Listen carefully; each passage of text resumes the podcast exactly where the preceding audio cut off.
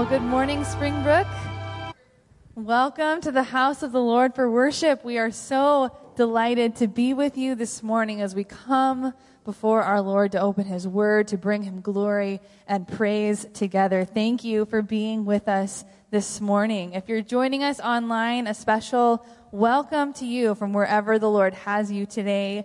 We want you to feel connected to what God is doing in this community, in this place, no matter where you are or what your circumstances are today. So I encourage you, take part in that chat. Make a profile so that we know that you're here. We want to be connected to you. We also have online hosts who are available for you all throughout the service to answer your questions and would love to pray with you. So take advantage of those opportunities as we go throughout the service this morning. Well, I would love to invite you now to stand in body or in spirit for our call to worship this morning, which comes from Psalm 136. And we're actually going to do a call and response this morning. So for this verse, I will read the first line of each verse, and then together we'll read the second line that says, His steadfast love endures forever. So let's read this passage together from Psalm 136. Give thanks to the Lord, for he is good, for his steadfast love endures forever. Give thanks to the God of gods, for his steadfast love endures forever. Give thanks to the Lord of lords, for his steadfast love endures forever. To him who alone does great wonders, for his steadfast love endures forever. Give thanks to the God of heaven, for his steadfast love endures forever. Give thanks to the Lord, for he is good, for his steadfast love endures forever. Let's lift our voices to our God who is good.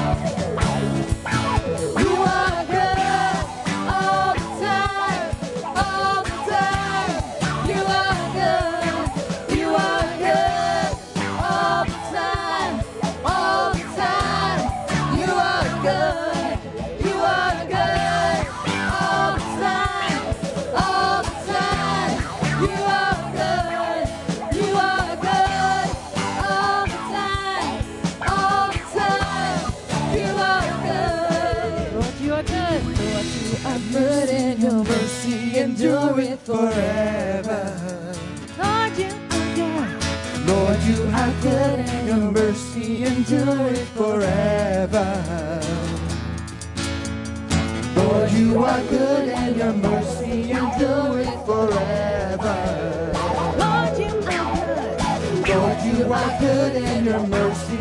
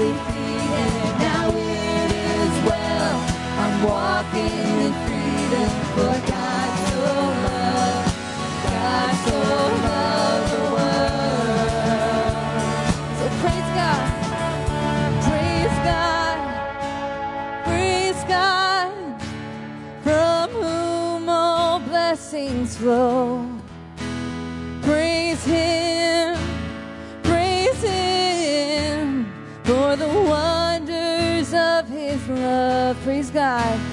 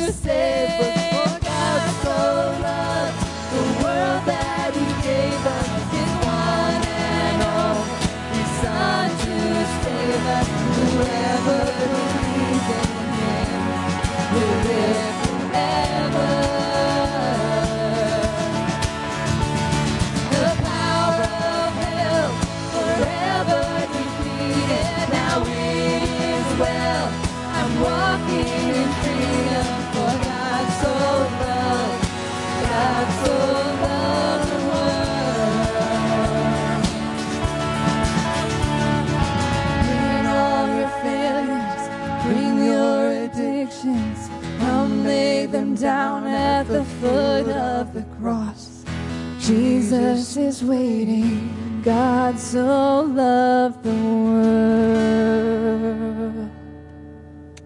Amen. Isaiah 49.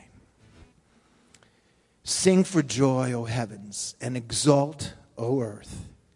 Break forth, O mountains, into singing. For the Lord has comforted his people and will have compassion on his afflicted. But Zion said, The Lord has forsaken me. My Lord has forgotten me. Can a woman forget her nursing child? That she should have no compassion on the son of her womb? Even these may forget, yet I will not forget you. Behold, I have engraved you on the palms of my hands.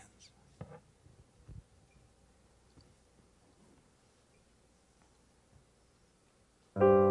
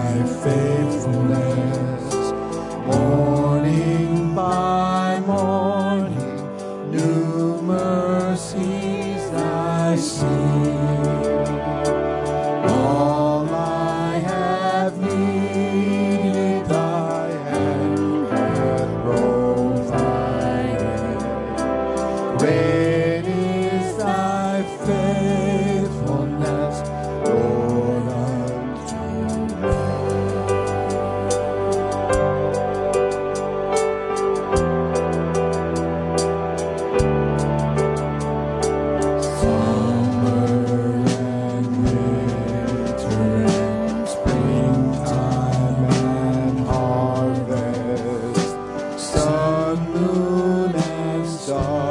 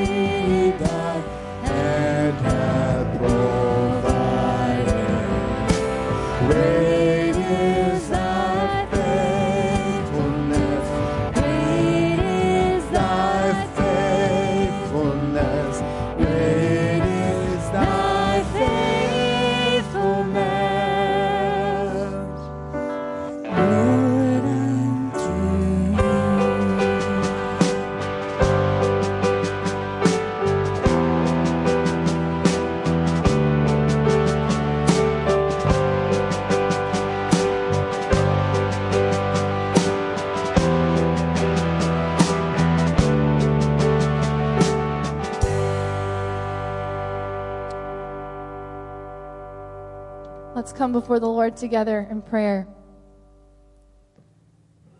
Father, that is our proclamation this morning that great is thy faithfulness, and it is also our prayer that you would remind us of this truth that you are a faithful God.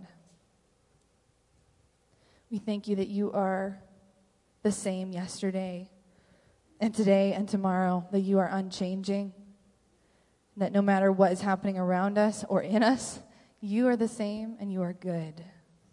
You are reliable and trustworthy. And so when we look at our life or we look at the world around us and we feel unsteady or unsure, we can look to you. We can look to Jesus, the author and perfecter of our faith, and we can know great is thy faithfulness. All I have needed, thy hand has provided. Father, I thank you for each heart, each person in this room, the story that you are telling in their life that has brought them to this place today, that has allowed them to find us online, where from wherever they are. You know our stories, you know what has brought us here, and you know what work you have to accomplish in us and through us. You know where we need to be encouraged. You know where we need to be energized, where we need to be convicted and challenged. You know where we just need to be reminded that you are real and you are present and you are moving. Holy Spirit, will you give us an awareness that you're here, that you're real, that you are good, that you have something for us today? Father, we need you. Spirit, we rely on you. Every moment of this is for naught if you are not here moving and doing your work. And so we submit our time to you, we submit ourselves to you. And we ask that you will do a mighty work in us and through us in this time. Will you open our hearts to receive you, to see you moving clearly, to be transformed in this place today, that we might go from here knowing who you are a little bit more clearly and who we are in you, that we might reflect your goodness to this world around us that so desperately needs to see Jesus in us. Father, we love you. All of this is for you, and it's in Christ's matchless name that we pray. Amen. And you may be seated. Well, good morning. Welcome to Springbrook. We are so glad that you are with us today. We're glad you're well, and we're glad you're here. It's so good to be with you today. We have a special celebration today. We get to celebrate a baptism service, and I absolutely love baptism services. Baptism services are an opportunity for us to publicly confess our faith in Christ. They, they are representative and reflective of life change and spiritual growth. It's an opportunity for us as a church to be able to celebrate um, the work that God is doing in and through our local body of Christ. And so they are really um, exciting. At this time, I'd like to invite uh, Bob and Jane uh, Deemer to come out. Uh, they are going to be uh, get baptized this morning, and I just wanted to uh, to let you know if you just make just a little bit further this way. I just want to let you know uh, what a personal encouragement that both of you have been to me and to our church family. I know you've been attending here since February, and so True. you're yeah, so you're about, Feb- about beginning of February, end of February, In February. yeah, end of February. And so uh, you guys came in, and uh, you you're looking around, you're getting connected. Uh, you've met some people, and uh, you're looking forward to experiencing spiritual growth. And I tell you, from a pastoral perspective and a church perspective, that's just exciting. and so uh, we are so grateful to be able to celebrate um, this day with you. I know you, Thank you. came through uh, Starting Point uh, about a month ago. Yep. And uh, we had an opportunity to talk about baptism. I know you both have made faith commitments when you were younger.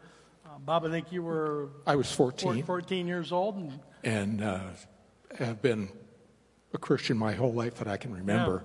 Uh, we did uh, attend a church in Crystal Lake for several years, and the church, uh, due, due to some unfortunate circumstances with the pastor's family, the church uh, folded. Right. And then we spent two years watching church on TV.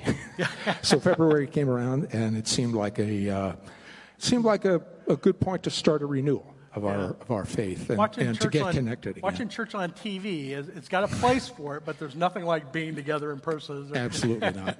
Absolutely not.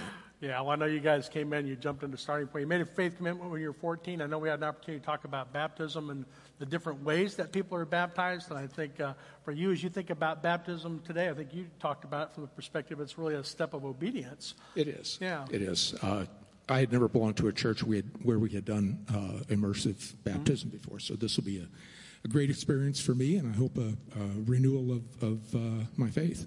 Yeah, outstanding. I know it's fun when you look through Scripture. Every Christian in Scripture got baptized, and they all got baptized by going into the water and coming out of the water. And so it was really fun just to be able to look through what the Bible teaches about baptism. And I really am grateful for your desire just to be obedient, um, to take the step in that way. And Jane, I know that you were younger when you made a faith commitment as well. And so uh, you made a faith commitment when you were younger, and, and you've been married to this guy for how long? It'll be 50 years. next 50 month, years. so, a long time. so, Wow. Congratulations on that. I know Bob's a pilot too, so I'm sure you got a lot of stories about what all that looked like. oh, yes, we do. So, And I know you have raised uh, four wonderful children, and so you, uh, you've been investing in us. Now, you made a faith commitment when you were younger, and you've had a walk with Christ for some time. And just like Bob, when we were talking about baptism, uh, it was really encouraging to be able to look at what the Bible teaches about baptism. So, what does baptism for you mean today? You're getting baptized today. So, what does that mean for you? well, it means I'm, my sins are being washed away Yeah. by the blood of Christ. And Yeah, that's what we're grateful. celebrating. So I'm Yeah. very happy to do this. Yeah, Paul talks about baptism when we go under the water and come up out of the water. It's reflective of our being uh, washed and made clean. It's not a forgiveness of sins or what Christ accomplished for us on the cross, but this is an important step in terms of how we publicly confess and identify with Him. And so we're looking forward to uh, celebrating this day with you. What are you looking forward to uh, coming off of your baptism? Well, I'm just looking forward to walking each day with my Lord and Savior and talking to Him. And uh, I'm just so grateful for all he's, all he's done for me. Every good thing I have Amen. is because of God, Amen. Jesus Christ. Well, we're so grateful to be able to come alongside of you and encourage you uh, on your spiritual growth and on your spiritual pathway, and we're looking forward to all that God has for you here. Why don't we uh, get you baptized? all right. All right, Bob, you want to go first?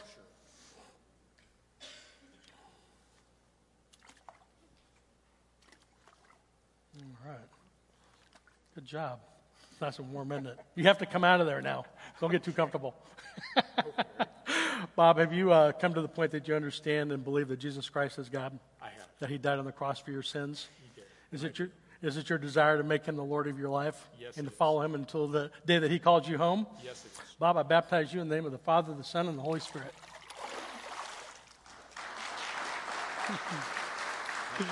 All right, brother.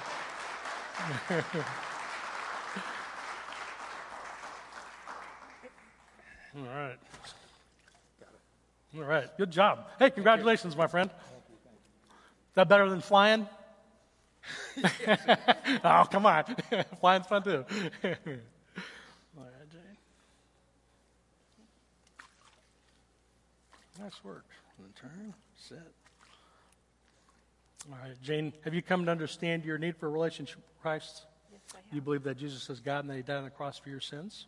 I do. Is it your desire to make Him your Lord and follow Him until He calls you home? It is. Jane, I baptize you in the name of the Father, the Son, and the Holy Spirit.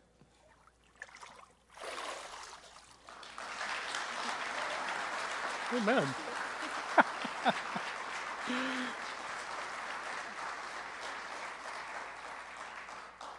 you did a good job. Thank you. Outstanding. Thank you. Well, I just want to encourage you that uh, if you have any questions about baptism or about what it means to have a relationship with Christ, uh, we would love the opportunity um, to talk more with you. We'll be scheduling our next baptism service uh, soon. In fact, I know Pastor Matt is in the middle of some conversations with some students now. Uh, next Sunday is Student Sunday, and I believe he's got uh, some kids that he's talking about um, that are getting baptized. But baptism is an opportunity for us to publicly confess our faith in Christ. It's an opportunity to identify with Him uh, and, and to be baptized in a way that Jesus modeled for us uh, through Scripture. And so if you have any questions about that, um, we'd love the opportunity to talk with you. You can visit our app or our website, springbrook.org slash uh, baptism, and uh, we would love the opportunity to help you get connected and take that step on your spiritual journey. And if you're watching with us online, um, you can uh, just make a comment in the uh, chat box or on our, our website, and uh, we'll connect with you um, as well. But we're so glad that you were here with us to celebrate this special day. Hey, we are uh, glad that you're with us. If you are watching with us online, um, there's a link for you to click, uh, to click an online connection card. And so you can let us know that you were here. If you're visiting with us in person this morning, uh, you've got that connection card that's in your seat. You can take that out. Uh, if you're a first or second time guest with us, we want to extend a special welcome to you. Uh, you can share with us as much information as you feel comfortable sharing. If you're a regular attender, uh, be sure to fill that out as well. And then there's a box at the back. Uh, you can turn that in on the way out. But uh, thanks for being with us this morning. Want to let you know our VBS is coming up. We've got uh, VBS right now. We have, it's about 60% full capacity wise. And so if you've got children you have not yet registered, you want to make sure to get them registered quickly. And then uh, if you have friends or family, maybe neighbors that you want to invite, um, you can do that as well. This is a great opportunity for kids to come together to celebrate and learn about God in an age appropriate way, and they're going to have a blast. It's a great opportunity for us as a church to connect with new families in our community, so I want to encourage you to be praying uh, for our B- VBS as we move um, towards June. If you are new to Springbrook, and you're looking for an opportunity to learn a little bit more about our ministry, you want to get better connected, we have a starting point workshop that's going to be coming up on uh, May 25th. And so uh, you can register for that by going to uh, springbrook.org slash connect. Or if you're on our app, there's a place for you to register for that um, as well. If you haven't downloaded our app yet, I really want to encourage you to do that. We have had uh, over 100 downloads in the last uh, 45, 60 days, and so we're getting some good engagement there. There's a lot of great information on there. You can register events, and it's just really it's designed to help us to help our congregation stay um, connected to one another. So you can just text Springbrook app to 77977, and it'll show up um, right on your device. And I also want to just take a moment to thank you for uh, the way that you have uh, financially supported the work of our ministry that has enabled us um, to minister to our congregation and, and invest in uh, discipleship. It's enabled us to effectively reach our community for Christ. Uh, we're part of a movement of churches that's reaching communities for Christ globally, domestically, uh, to the very ends of the earth. And so I just want to thank you for those that have signed up, especially for the automated giving. I know a lot of times people are traveling during the summer. Summer months are typically difficult, um, but we just want to let you know how much we appreciate your supporting the work that God is doing here uh, at Springbrook. We are uh, continuing our series called Journey of Faith, and it's a series through um, the book of Hebrews. And uh, we are on a journey together for the next several weeks. We started at Easter. We're journeying together through Hebrews as we focus on the supremacy of Christ in our lives. But this is a journey that we are on together. And so I just want to invite you for a moment to, uh, to, to lift your arms up like this. Just kind of make some chicken wings. Everybody do this. If you're watching online, I want you to do it as well. Now hold them up there for a second. You know, because being on a journey together sometimes is a little bit awkward, right? And it's tiring. I had an opportunity to go on vacation uh, last week, the week before last, we took a drive to Florida. We were in the car for 20 hours together on the way down and 20 hours on the way back. We were journeying together. And so I want to invite you for a moment just to think about what it would mean for your arms to be connected to the person next to you. What does it mean for us to be connected together and on a, on a journey together? Being on a journey together is locking arms. It's being intentional and moving forward together. When your arms are locked together, one can't move without the other. And so being on a journey together is reflective of moving together, just like we were trapped in that car for 40 hours round trip. We were together. There was nobody getting out. well, they could have gotten out, but they would have to find a ride home. When you're on a journey together, it, you're, you're together and it, it, looks like something and there's, and there's growth. And sometimes journeys are short. You can take short journeys, you can take long journeys. Uh, I am on a uh, 60 year journey. Next month, June 3rd, I'm turning 60 years old. So for 60 years, I've been on a journey. And uh, I feel like that's a confession for some reason. I'm serious. I think that is the first time I've ever just said my age, 60. I don't know why I'm struggling with that. I, uh, I got younger kids. I've got, my grandkids are younger, my kids are young, and, you know, I, I, I hang around Matt and Bethany, and, you know, I know they're younger than me, but, you know, it doesn't seem like that too much younger. But they are. They're really younger. And so, uh, you know, it's just, it's funny because uh, when you're in your 20s, you don't even think about being on a journey. I mean, you got all of your life to look forward to. If you're under 20, you don't even think about it at all. But it just seems like if we're in our 20s, it's just time just doesn't have any concept of journey. And when you get to your, be in your 30s and 40s, well, by then you're thinking about marriage and a house, maybe cars and a job. And at 30s and 40s, it's just, you know, you're just trying to get through life, right? You're not really thinking a lot about a journey. And so maybe you're in your 30s or 40s today and you're thinking, man, it just took, it took everything I could do to turn that TV on to watch online, or it takes everything you, especially when you're watching online, it's hard because you have to focus and, you know, it takes a lot to come together. And so 30s or 40s, you know, but when you get in your 50s and your 60s, you know, that's about that time that you start thinking, you know, that's a long time. That's a long time. I keep forgetting how old I am. You know, I just, I, I just, uh, I feel like everybody around me, I feel like we're all the same age. I've got some older gentlemen uh, that are mentors of mine that speak into my life. And when you get into your 70s, between 70 and 100, trust me, you're thinking about journey and you're thinking about what's next, right? And so, but when you're younger, you typically don't think that way. But we are all on a journey of faith together. And it doesn't matter how old you are, whether you're under 20, 20, 30, 40, 90, whatever your age are, we're locked arms and we're moving through Hebrews and we're looking at the supremacy of Christ in our lives. And we started this series through Hebrews. We looked at the fact that Jesus is God, Jesus is the Word, Jesus died for our sins, Jesus is seated at the right hand of the Father, and Jesus is supreme in our lives. You know, Tim showed us that a relationship with Christ is not just a single event, but it's a lifestyle. Living our relationship with Christ out is not just an event, it's a lifestyle. It changes us and who we are. And then Pastor Matt looked at it, the importance of finding our rest in Him. He looked at the importance of you know, experiencing God's grace and, and mercy. And so we've seen that Christ is supreme, and that, that's ultimately where we're able to find our rest and able to experience the fullness of God's mercy and grace. Today we're going to see that in Christ we have the full assurance of hope. Hope is something that we all desperately need. I know I need hope. in Hebrews 6, after warning us uh, that it's possible for people who have had an amazing religious experience to still be far from God, Paul writes this in verses 9 and 10. He says, Though we speak in this way, though we understand that there are people that have had these religious experiences that can still be far from God, he's, he's telling them on, on, on the risk of the warning that, we, that if we're not secure in who we are in Christ, then when we're not in Christ, and so he's warning us about the religious experiences. And he said, Though we speak this way, yet in your case, beloved, in your case, we feel sure of better things, better things that belong to salvation. For God is not an unjust God as to overlook your work and the love that you have shown for his name in serving the saints, as you all still do. And so the assurance and the security of our hope is found in the work and the love of serving God and serving others, both from our past, as we have shown, but not just in the past, but that we are still doing.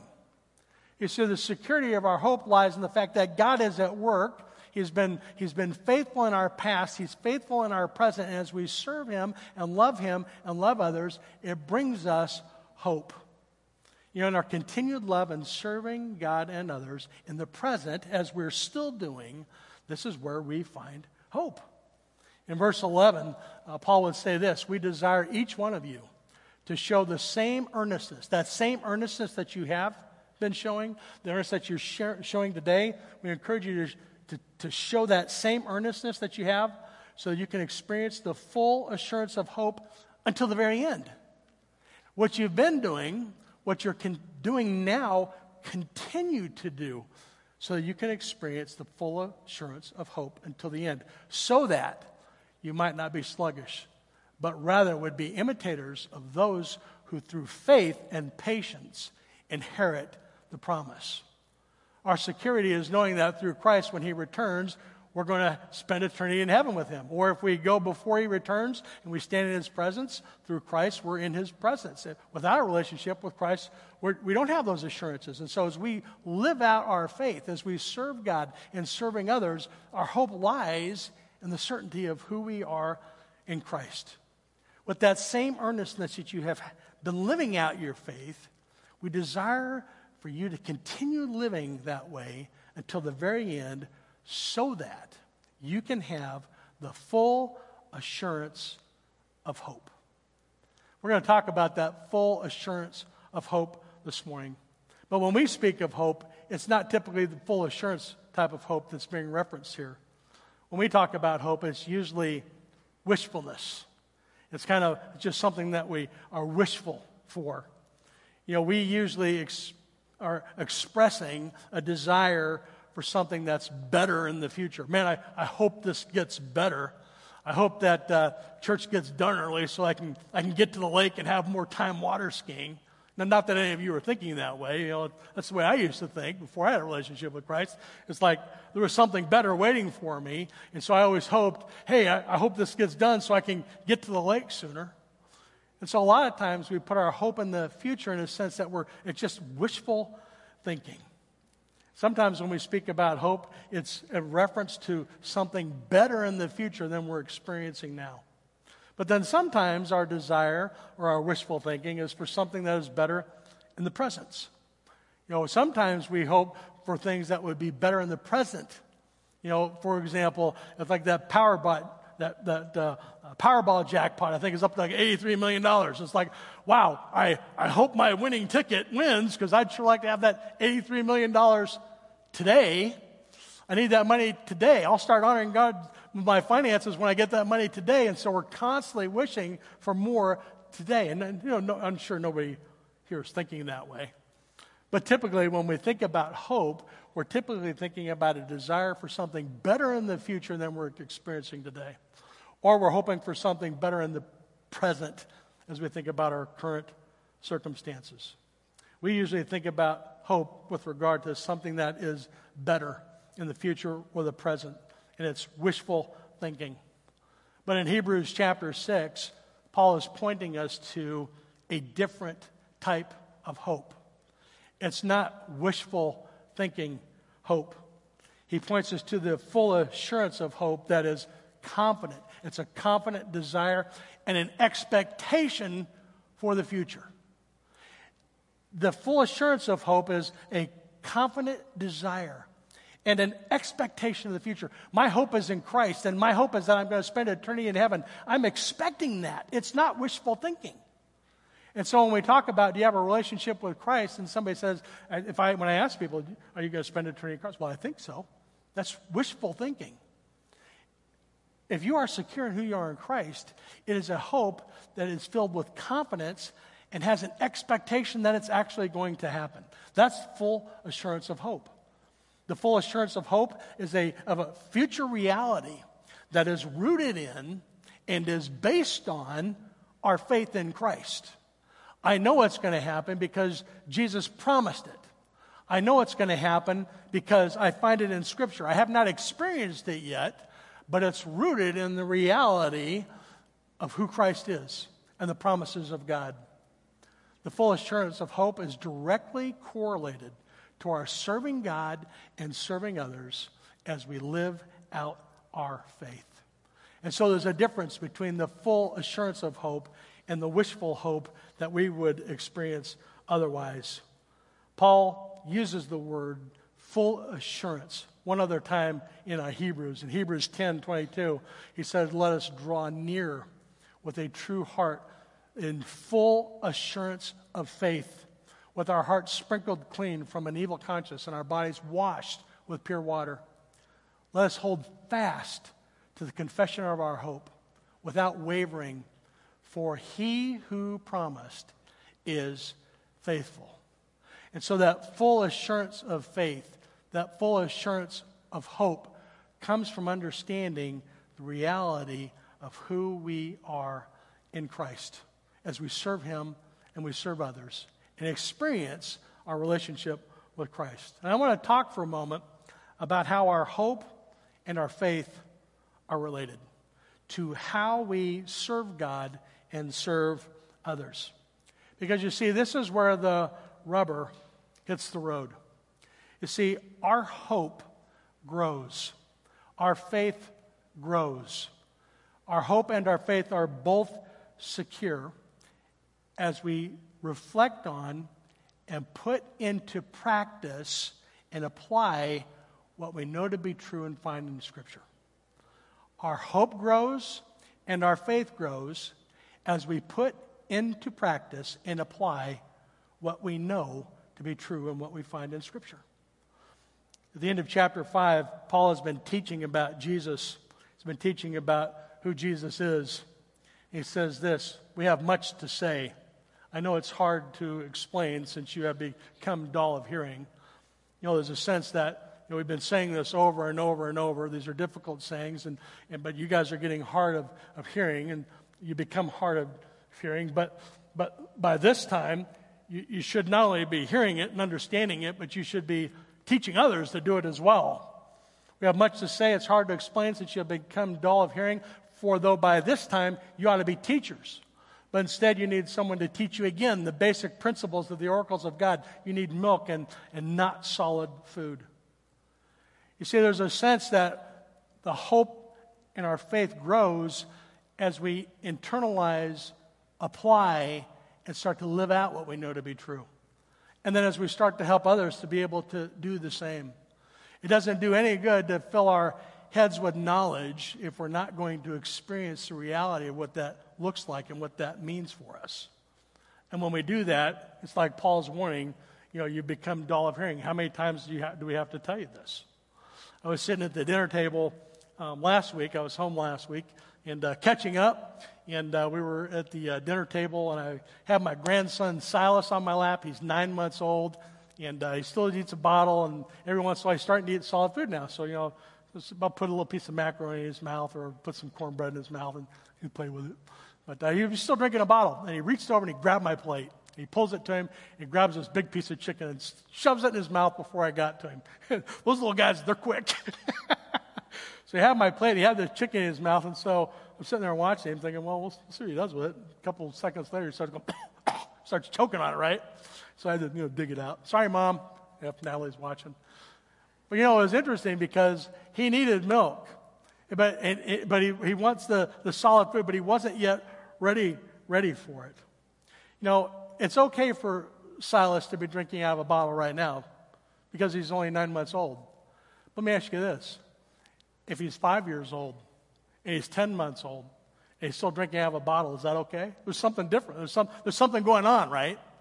I mean, as we grow in our faith, at some point we need to start eating and, and chewing our food.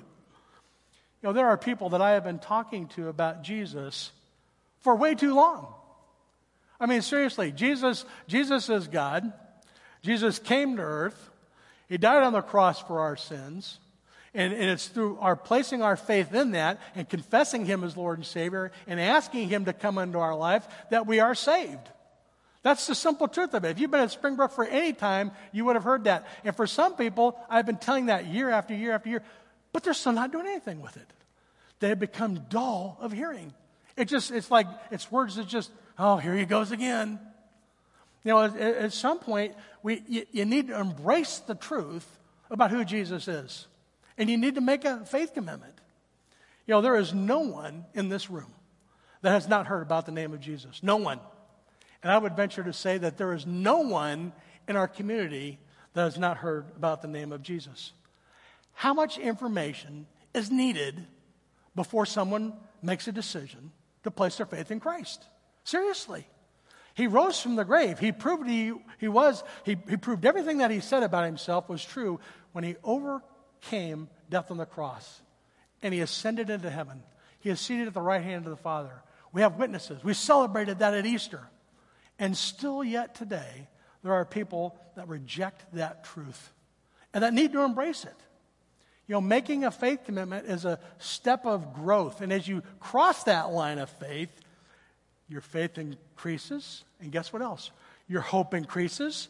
You know where you're going, your life's different. If, your if, your if your hope and your faith are going to grow, it starts by understanding our need for a relationship with Christ. There's a lot of people walking around, they're, they're just doomsday. There's, there's no hope. It's because they're rejecting Christ. Our hope is in who we are in Christ. You know, there's a lot of people have questions about baptism. Well, as you read through Scripture, we've talked about baptism. For, I've, I've, I'm still in conversations with people about baptism. There are no, zero unbaptized Christians in Scripture. None. Every single faith commitment that gets made in the New Testament, they make a faith commitment, they get baptized. Make a faith commitment, get baptized. Preach to the house, they're in the whole household here, they believe, they get baptized. Peter stands up, tells people about Christ, 3,000 people get baptized. Faith commitment, baptism. There are no unbaptized Christians that you find in Scripture. None. It's an evidence of having a relationship with Christ. And when you read through Scripture, do you know what you find?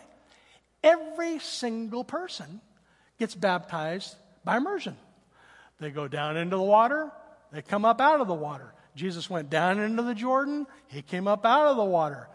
Make faith commitments with uh, Peter and the uh, uh, Ethiopian eunuch, makes a faith commitment. They start looking for a body of water. They stop and they go down into the water, and Peter gets baptized. We do baptism through immersion at Springbrook because that is what Scripture models for us. And so that's just a reality. And so there's people that have heard that, they know it, but you, you just need to take a step to do it. If you don't have a relationship with Christ, today is the day. Make a faith commitment. If you haven't been baptized, make a decision today to get baptized. You know, we are members of one another. Paul says that we're connected together. This journey thing, it's not just a tagline.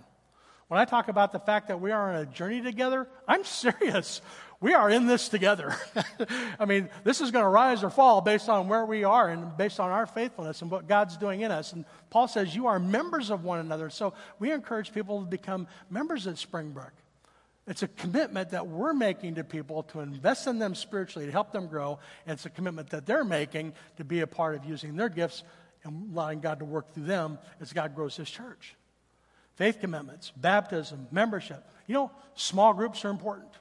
You know, when all those people made faith commitments in the Bible, you know the first thing they did? They sold everything, they held everything in common, they broke bread together, they met in the temple courts, they, they went from house to house, continuing to study and apply Scripture together. Small groups are important. And so, you know, you, every believer has a spiritual gift. If you're a believer, you have a spiritual gift for serving others, for serving God.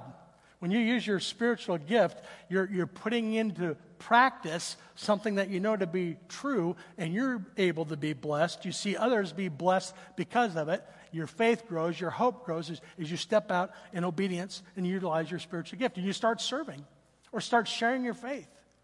If you're a Christ follower, you are a witness. You don't have to have all the, the evangelism, you don't have to have all the lingo down. Every person that has a relationship with Christ is a witness. You have the ability to share with others what Christ has done in your life. It's your faith story, it's, it's your testimony. You know, you can, you can teach others at any point. So, regardless of where you are on your spiritual journey, the goal is growth. The goal is not comparing yourselves to other people. The goal is, the goal is to step back and think, where am I and what's my next step? And as I experience growth, I start to experience the full assurance of hope. The full assurance of hope is recognized when we understand who we are in Christ and we start living out and putting into practice those things that we know to be true. Do you know who the best people are to talk about having to have a relationship with Christ? Somebody that just made a relationship with Christ. Somebody that makes a faith commitment.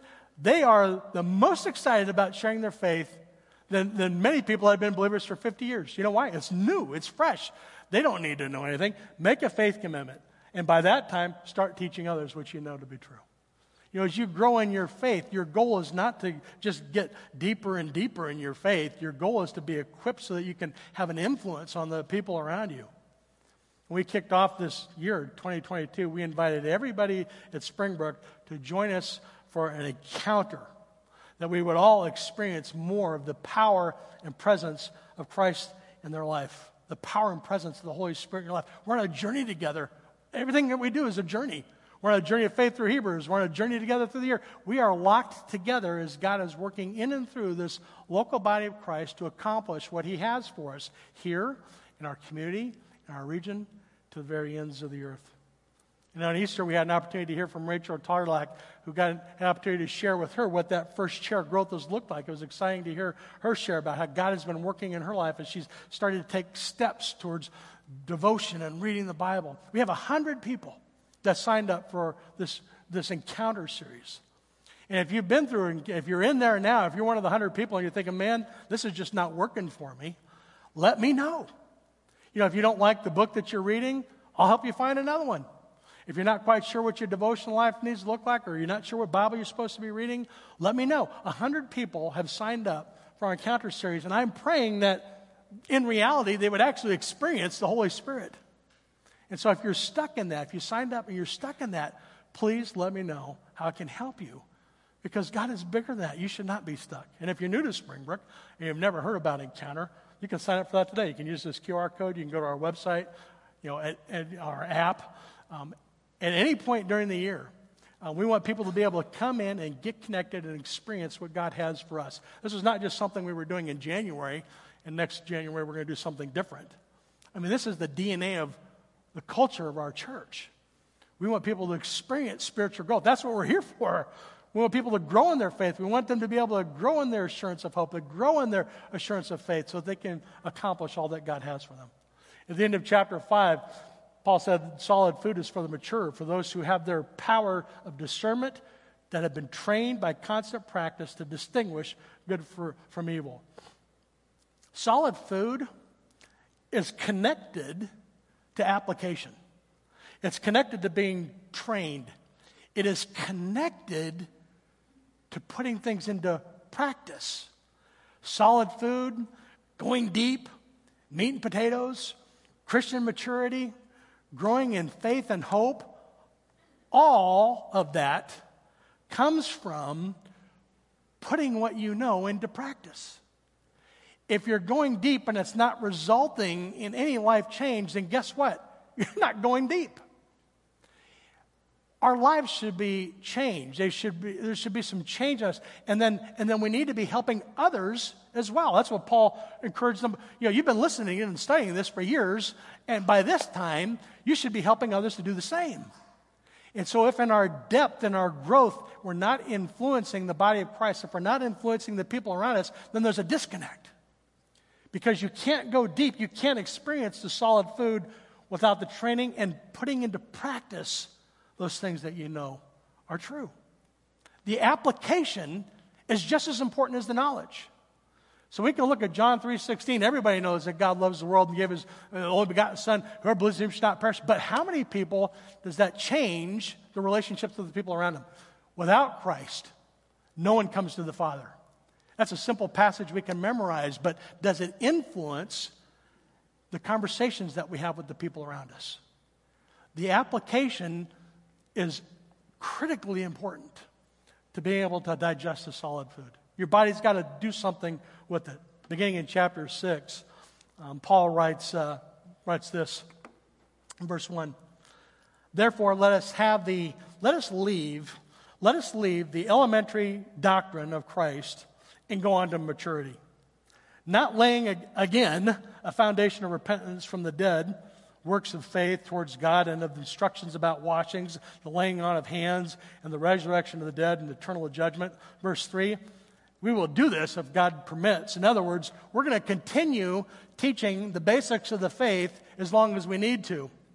But for those that don't get it, or for those that are rejected in verse 8, if it, it's like thorns and thistles, it's worthless and it's near to being cursed, and in the end, it is going to be burned. In other words, we'll keep talking about the basics of the faith. At the end of the day, they're responsible for what they're going to do with it. If they reject or they're just not getting it, they're not hearing it, they're not doing something with them, then the outcome is not good. It kind of goes back to those four soils that, that Luke talks about in Luke 8. There's some seed falls on the path, you know, there's no growth at all.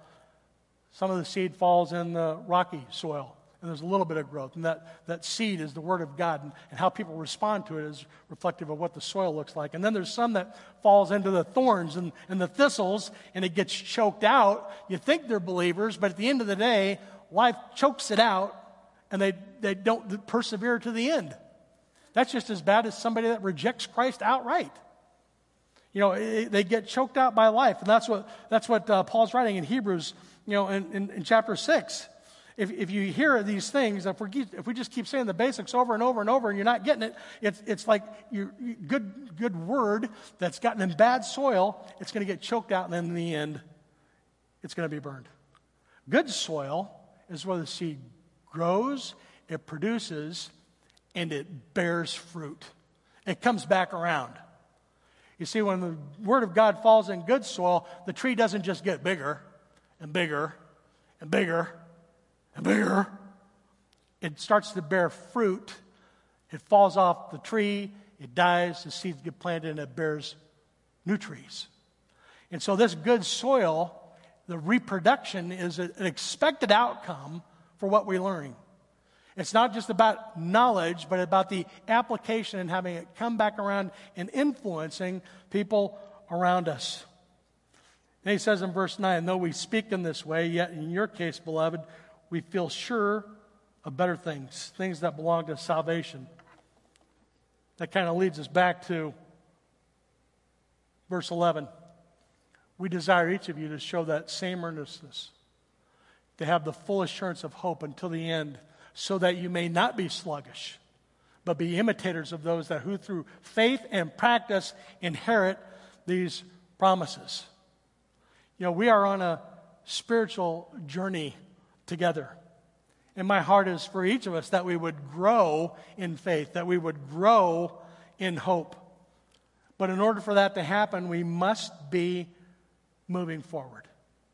We've got to be experiencing growth together.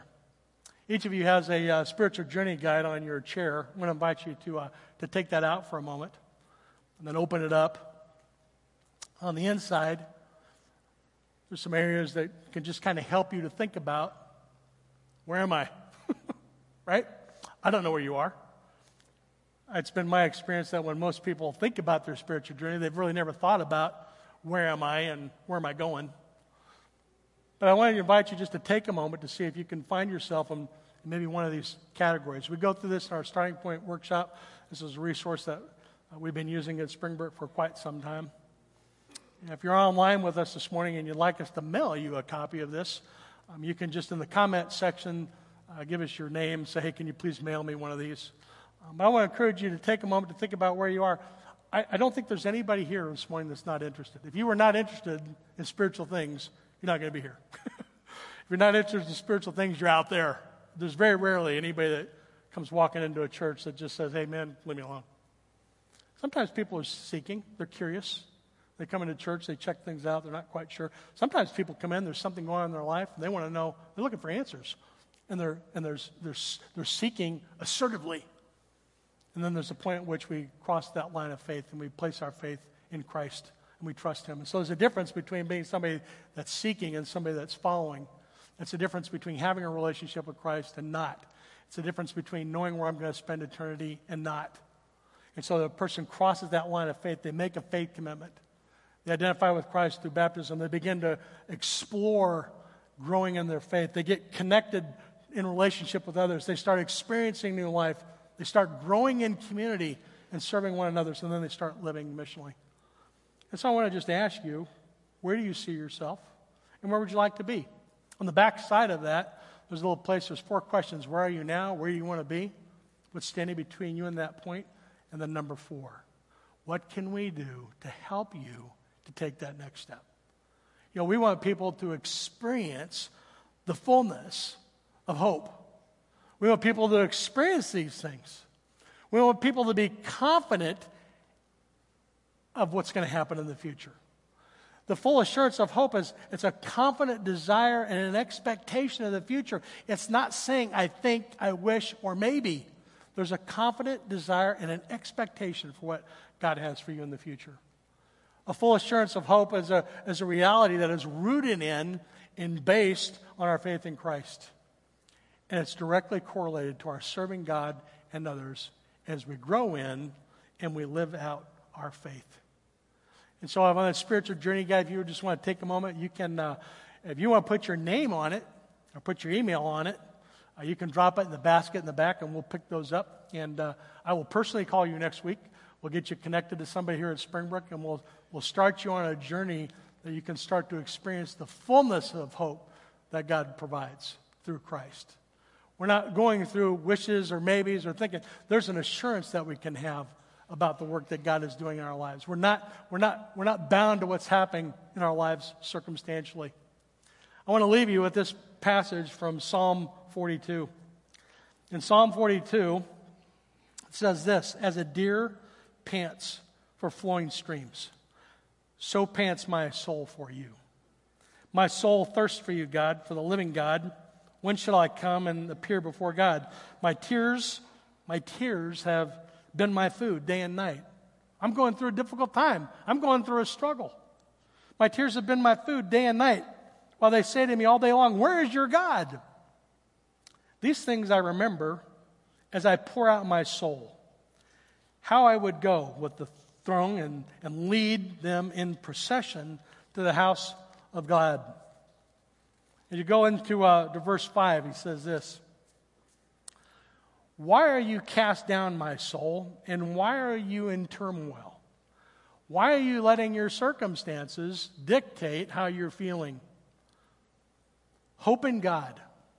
Hope in God, for I shall again praise him, my salvation and my God. The psalmist is reflecting on his circumstances and how if he lets them, they'll pull him away from what God has for him.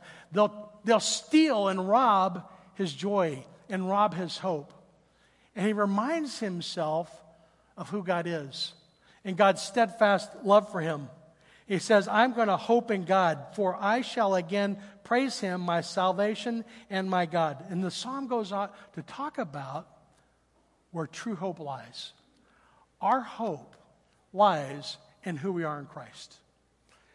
In my head, uh, this past week, as I was kind of reflecting, last, you know, as I was reflecting on this passage, I was thinking through where our hope lies. My, uh, my wife, uh, and I didn't talk with her before sharing this, I was trying to figure out how to put this in, uh, is a cancer survivor. She just passed her five year mark last Monday.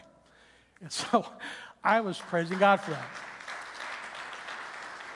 She went into uh, chemo treatment with a 50% survival rate and a 70% chance of it returning. And, and uh, so we lived from you know, year to year just waiting to see how it was going to turn out.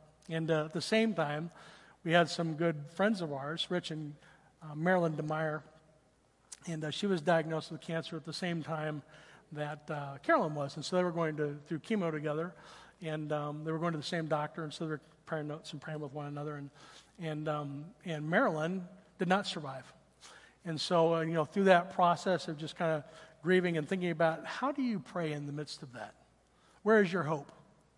Is it that future hope that says, I've got this situation, I'm, I'm going to pray for the future. I hope God takes this away from me.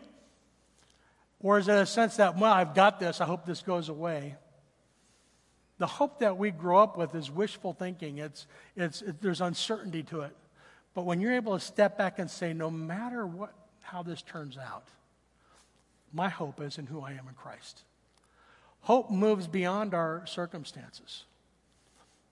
Karen uh, Kabaki had an opportunity to share her faith story where God was working in her life as her husband Chris went through cancer as well. And he did not survive that. He's with our, our Lord today. And so, um, you know, Karen had an opportunity to, uh, Karen had an opportunity to share that. And, um, you know, I'm surrounded by these circumstances in life, and, and all I can do when somebody brings to me their concerns, um, all I can do when somebody is going through a struggle, I, I can't take it away. But what I can say is that the assurance of our hope is rooted in our identity of who we are in Christ.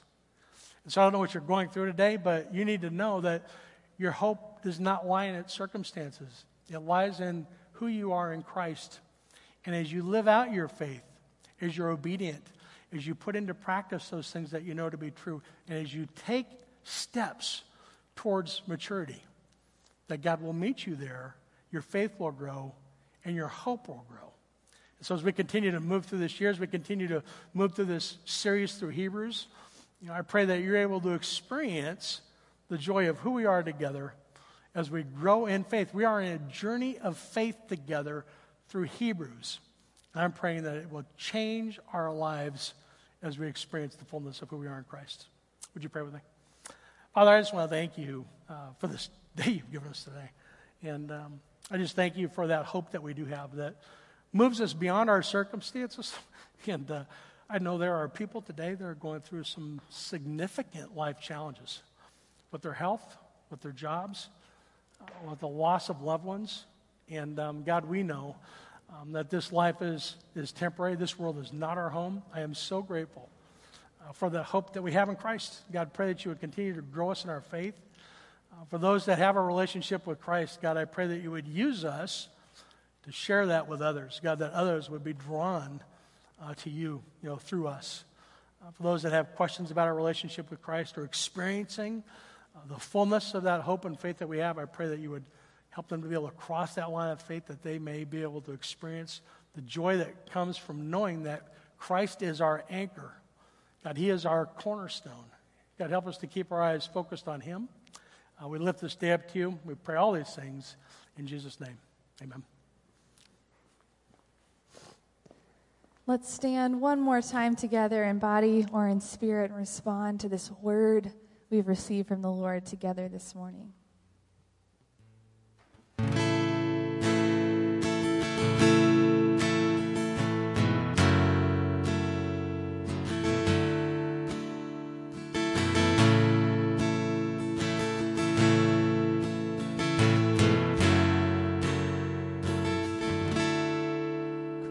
The shore and steady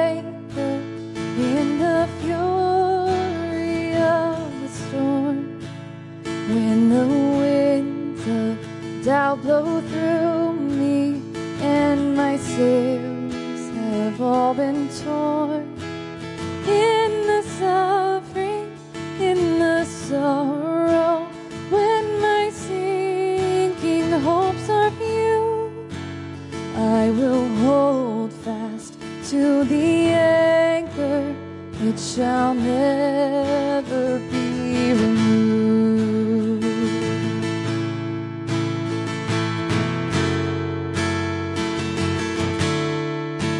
Christ the sure and steady anchor, while the tempest rages on. When temptation claims the battle and it seems night has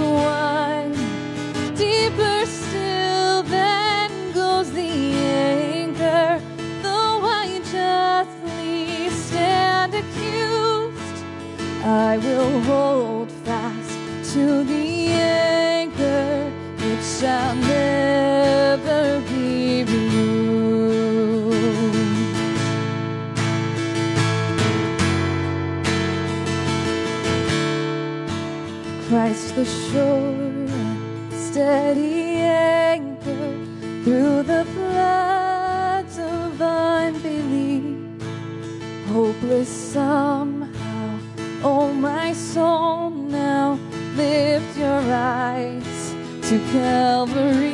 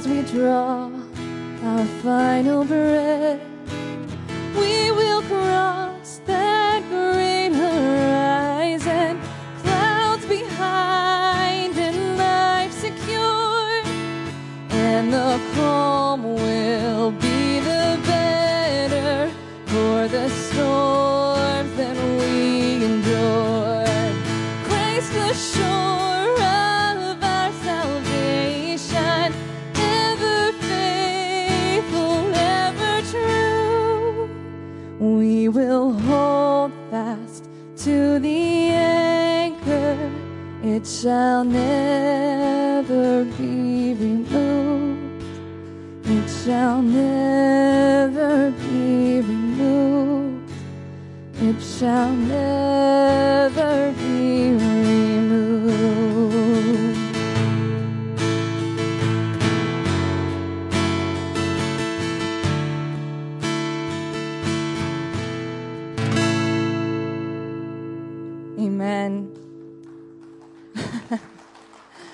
want to thank you so much for worshiping with us here at Springbrook today. I pray now that you would go in faith and in steadfast assurance of the Lord's love for you. Go in faith to love and serve the Lord. Have a blessed, blessed week in Him, and we will see you next Sunday.